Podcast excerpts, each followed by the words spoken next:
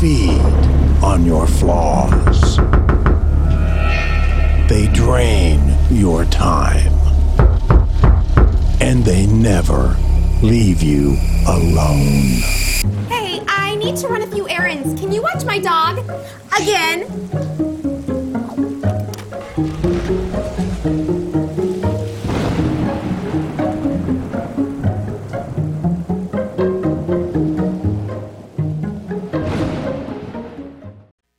There, if we have some fun in the house of God. Can you pray with me? I, I know no one can relate to that example. Let's pray and ask God to bless the preaching of his word. Uh, Heavenly Father, please accomplish the purpose for which you send this word.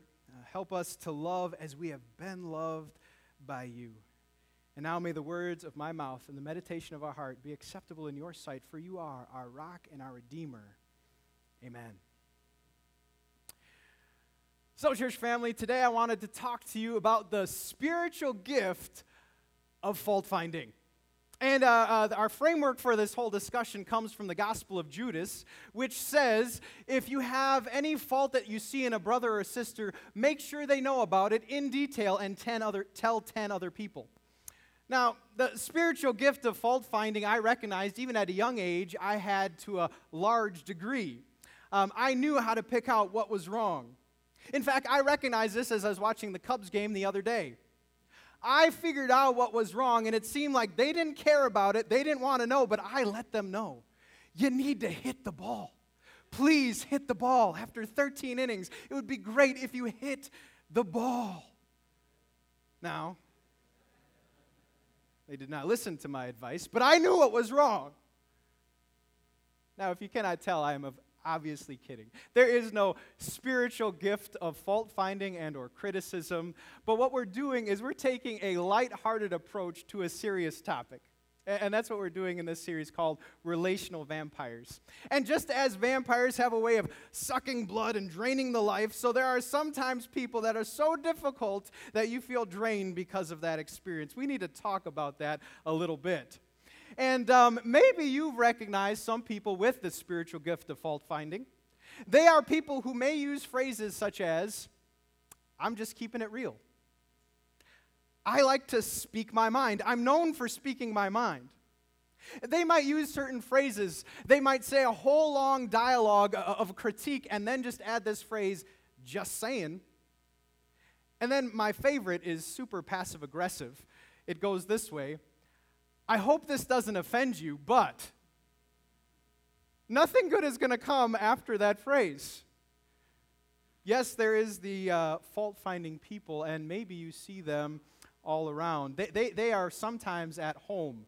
A mom or a dad who cannot let anything go, and kids know what I'm talking about because sometimes we don't have it all together. We need a break. Maybe you've actually moved out of the house and mom and dad is still telling you what to do and how to spend your money and where to live and what car you should drive. It can happen between spouses. Has anyone ever gotten into dialogue over how to load the dishwasher? Or is that just me? They make a specific place for the bowls. The glasses do not go there. This is exactly for the bowls to go. I have been gifted with uh, the, the, the spiritual gift of criticism and fault-finding. I got to tell you, as I was studying for the sermon, this was very convicting in my own life. So let me ask you, do you know anyone with the spirit of criticism and fault-finding? Anyone? If so, we have some work to do in these moments as we look at the Word of God. And so what we're going to do is we're going to explore the heart of God. And the first thing I want to let you know, especially if you're new to Christianity or maybe new to Amazing Love, is that God is so good.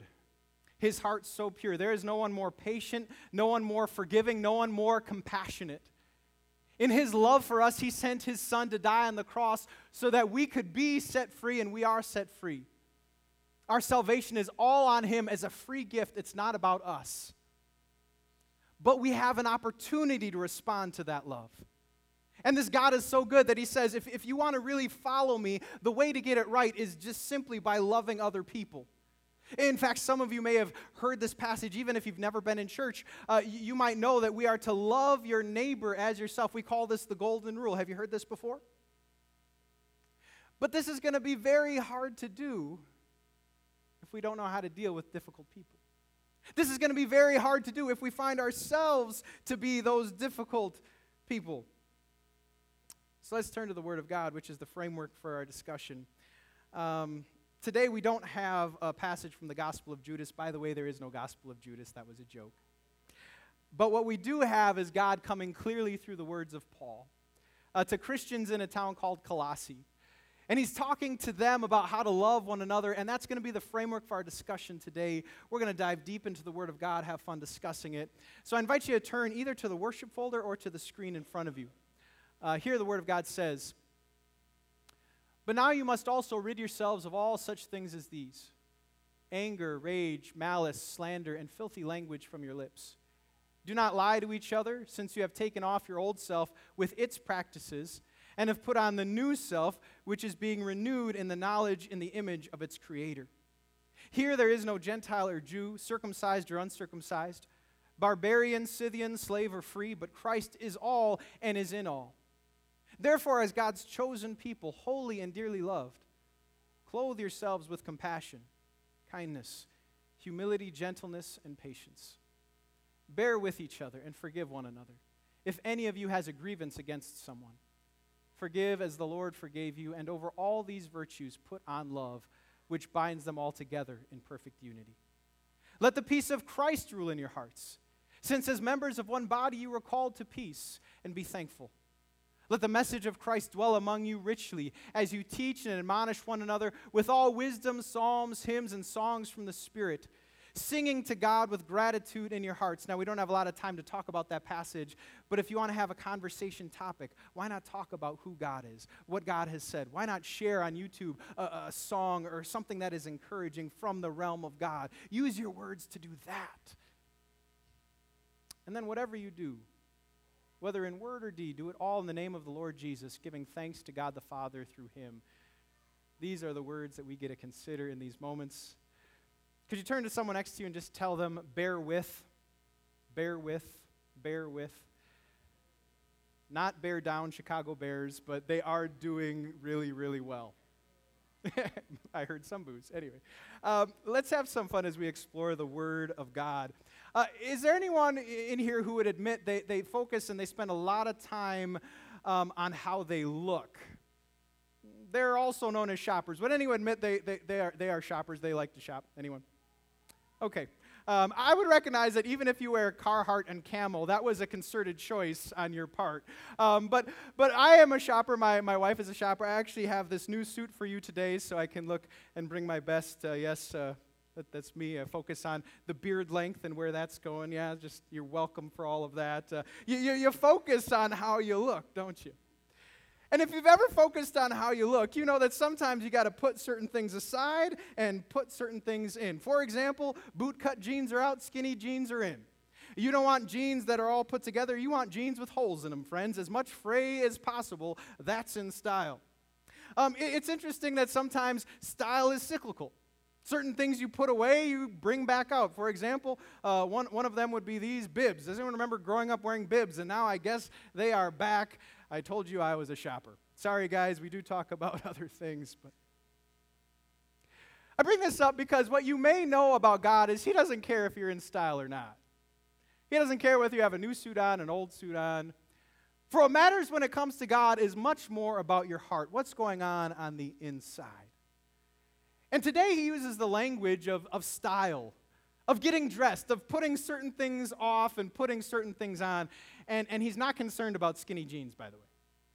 He says, though, um, and this is what we get to consider, if you want to be spiritually stylish, if you want to look good, you are to put off rage and put on compassion. Those are our takeaways if you're taking notes. You are to put off rage and to put on compassion. We consider this as the Word of God says, one of the verses, "But now you must rid yourselves of all such things as these: anger, rage, malice, slander, and filthy language from your lips. Do not lie to each other, since you have taken off your old self and you have put on the new self." So put off all of those things. Now, what he is talking about is something spiritually we understand we call our sinful nature. You need to know that all of us are dealing with a constant rebel. There is someone who always wants to do the wrong thing, always wants to fly off the handle. And every now and then, we identify with the fact that we have a sinful nature. For me, it happens a lot in the car. I recognize that I have an old man going on. I recognize this uh, just on Friday night. I was pulling up to Lockport where there's a bridge, and it's a it's a highly contested intersection. And and I had no room to get any closer, um, but there was a guy who wanted to turn right who lays on the horn even though I cannot scoot forward for you to get by. I got to tell you, when I heard that horn, I found my former self. I found my old man, and he was vigorous. Now, thankfully, I put him down and said, we are not going to say that, and we are not going to do that. We, we put him down, but I felt the experience of that old man. Do you know what I'm talking about? Have you seen him at work? He rears his ugly head when that employee is found doing that, and that is completely wrong. And you're working on the project together, and I am not going to take your blame, so you need to know what's going on. It happens at the home. I've told you a thousand times, stop doing that. And then they keep doing it, biting their nails, not cleaning up, and, and that old man comes out. Do you know it is possible to point out a wrong without getting angry? It is possible to point out the deficiency without flying off the handle. In fact, I was studying a little bit about Asian cultures, and, and I guess in Asian cultures, it, it's important not to lose face. And one of the ways that you can lose face is actually by flying off the handle. It's not appropriate to do that in that culture. Well, I think that's also true if you follow Christ. That we should be known for not flying off the handle, getting rid of rage, and putting on compassion. When it comes to putting on compassion, God told us, therefore, as God's chosen people, holy and dearly loved, clothe yourselves, be in style with compassion, with kindness. You know, I was listening to the radio the other day, and they were talking about how to be a better people person. And they said one way to do this is not interrupting people when they speak, which is really hard to do if you have a really good thought. It's going to escape me, but don't interrupt people. They said uh, remember names, that if you meet someone new, it's good to jot down a name and, and, and remember their name when you see them again. But I think one of the greatest things you can do if you want to really be a good people person is care about them. Show compassion. In fact, uh, have you ever been at a, a restaurant or working with a company? You can spot the difference between bad customer service and good customer service. When it comes to bad customer service, maybe you've gotten this impression that people are angry that you're there. How dare you make me do my job? Why are you calling? What are you asking for? Have you ever gotten that? Whereas if you have good customer service, what is the example? Like, you can sense that they're caring about you. He's actually happy to give his money because there is compassion there. Dear friends, this is more than working for a company. This is more than answering to a boss. I believe we also should be quite evident in how we care for other people. Now, if we do these things, it'll help us from becoming those vampires. But I think we need to talk a little bit of what happens when vampires come our way. What do we do when we have critical people? Well, to bring this up, I wanted to talk a little bit about planking. Does anyone know what planking is? Not walking the plank, that's what uh, pirates do. Arr. Planking is something you do when working out. Um, it is a move uh, demonstrated here where you try to hold this as long as you can, and you will feel it in your core and lower back. You hold it as long as you can, but what is happening is that pressure is mounting. You will eventually feel it in those abs and that lower back, and so you have to endure that pressure as long as you can. Now, for some of you, that's thirty seconds. For some of you, that's one minute. For some of you, I know Navy SEAL background, three minutes. Yeah, that's good. That's good. I know you Amazing Love people are strong and ripped. Way to go. Planking is enduring pressure. And I consider how many arenas we are good at enduring pressure. Not just in working out, but there are some people who can work a ten or a twelve-hour day and execute so well. You're, you're good at enduring those long days. But I need to ask you, how well are you at dealing with the pressure of difficult people? What is your breaking point? Is it one bad comment, three, thirty? Because the Word of God would, would tell us today, I believe, to, to bear up under the pressure of critical people. To bear up when things aren't going so well or so easy. Scripture once again said, bear with each other and forgive one another if any of you has a grievance against someone. If anyone has a complaint against someone, forgive as the Lord forgave you. So we need to talk maybe about three ways how we can get better at bearing up. Are you ready? Number one, the first thing is you bear up under this pressure is to overlook an offense. To overlook. The wisest man who ever lived, Solomon, uh, he, he wrote in Proverbs, a person's wisdom yields patience. It's to one's glory to overlook an offense. We actually have a theme song for this one. The theme song comes from the movie Frozen, and it's called Let It Go.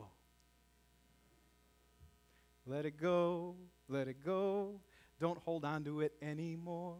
Let it go, let it go, don't respond but close that door, meaning your mouth. That's your theme song.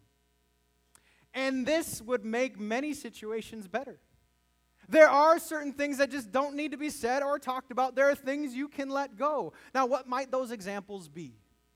We live in a realm where there are Facebook battles and blogs, a lot of social media comments going back and forth. I think you have the right to let something go if you know that person doesn't know you or doesn't care about you. If they don't know or care about you, you do not have to let those comments sink in. They can be like water off a seal's back. Let that go.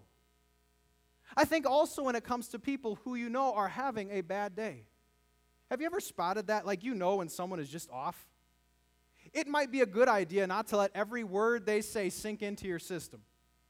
It might be okay to say, wow, they're having a really bad day, so not everything they're saying is going to be appropriate and or true. There are certain things that we need to let go. There's also this realm called projection. When people are mad about something, and, and it's not really about you, but you're there, and so they project their beef onto you because you're the closest in proximity.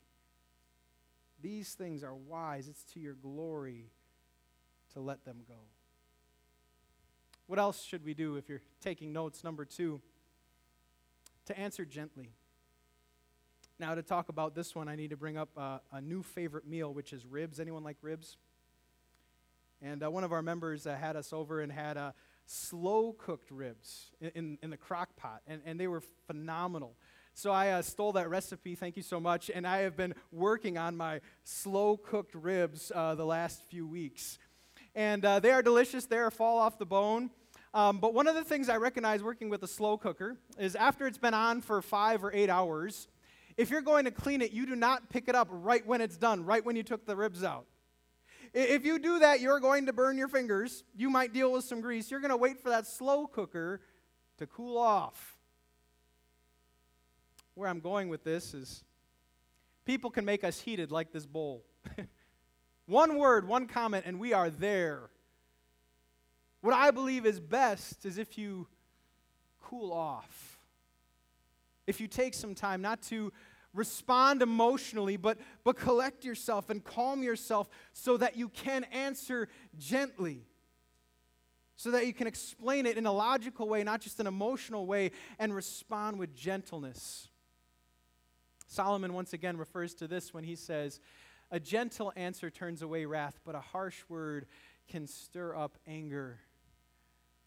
You know, when people say stuff about us, it, it would be e- easy to have verbal fisticuffs.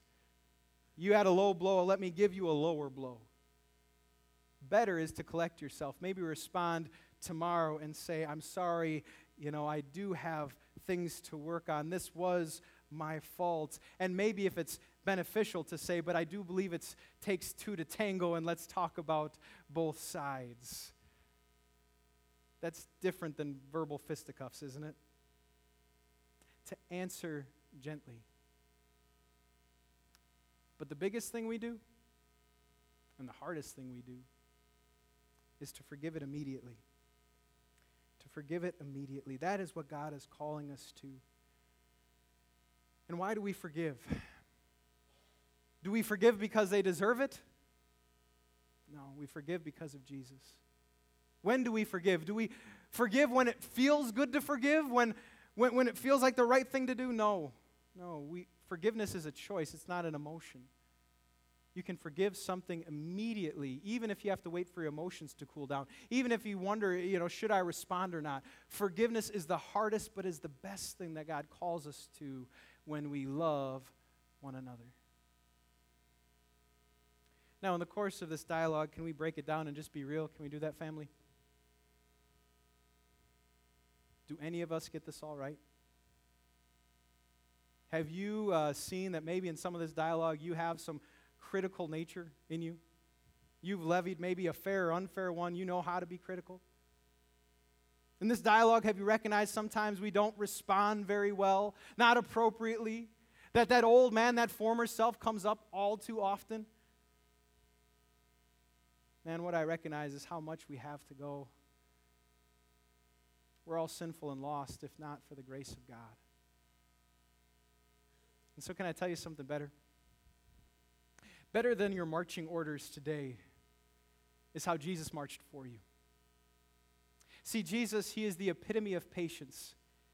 And he has such a fierce love that he would not break no matter the pressure. That love was seen when soldiers were nailing him to a cross, and he answered gently. He said, "Father, forgive them. They don't know what they're doing."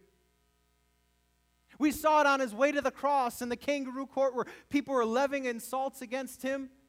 And Peter writes, look at this, we, we considered it. When they hurled insults at him, he did not retaliate. When he suffered, he made no threats.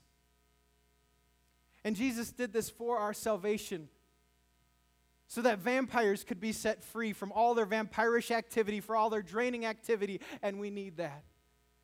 We have a God who doesn't overlook offenses. We have a God who washes them away so that we are spotless and we are clean. And I want you to know, again, if you're visiting, if you're new to Amazing Love of Christianity, God has this fierce love for you. And we are saved not, again, because of how we loved, but how he loved us first. This is the gospel. It's the reason I woke up. But wouldn't it be cool to be a little bit more like Jesus? Thanking him for what he has done. For Jesus, I mean, think of how many criticisms he could have had against us. He could have had a list a mile long. But he doesn't use it. In fact, can I share with you a story that he told? In this story that he told, he references someone with a million problems, but actually there were a million debts. He references someone who was so in debt he could not pay it back. It was a large amount. We don't know if it was a million. It could be more. But he had no way of paying this debt back. Now, in that culture, if you were a debtor, they could actually throw you into jail. They could sell your family as slaves. It was a rough deal. They couldn't just declare bankruptcy. But this master did something crazy. As a servant walked in one day and asked, "Would you please forgive my million?" He said, "Yes." He said, "You can go." And you think of how awesome that must have been for him. He could go back and kiss his wife and hug his kids and say, "We're free." He could go to work not having that debt hanging over him. He, he could just work for his own pleasure and, and pay the normal bills. This is great. It must be awesome. In fact, what he felt, I think, is described in verse fifteen. Can you look at verse fifteen with me? Turn back to the lesson. There it says, "So let the peace of Christ rule in your hearts, since as members of one body you were called to peace, and be thankful." That servant, these servants, we have the right to peace because of our master who forgave those debts and set us free. And so you know what the proper response is? The final takeaway is to let peace rule. Do you know what I recognize about critical people? Guess who they are most critical with? Themselves. The reason they get so upset over someone else is because they have been so accustomed of condemning themselves. And so when we let first that peace reign in us, knowing that we stand in grace and that he sees no spot or stain. It is then that we can extend gladly that forgiveness and peace to other people. It is then that we avoid being a vampire, handling vampires in the wrong way. Man, may God so bless us to first and foremost forgive. May God so bless us to let certain things go. May he bless us to answer gently and appropriately. And most of all, may he bless us with love, which is the major category of any Christian, the way that we are lights in this world. May he bless you with a spirit of love. In Jesus' name, amen. Please stand.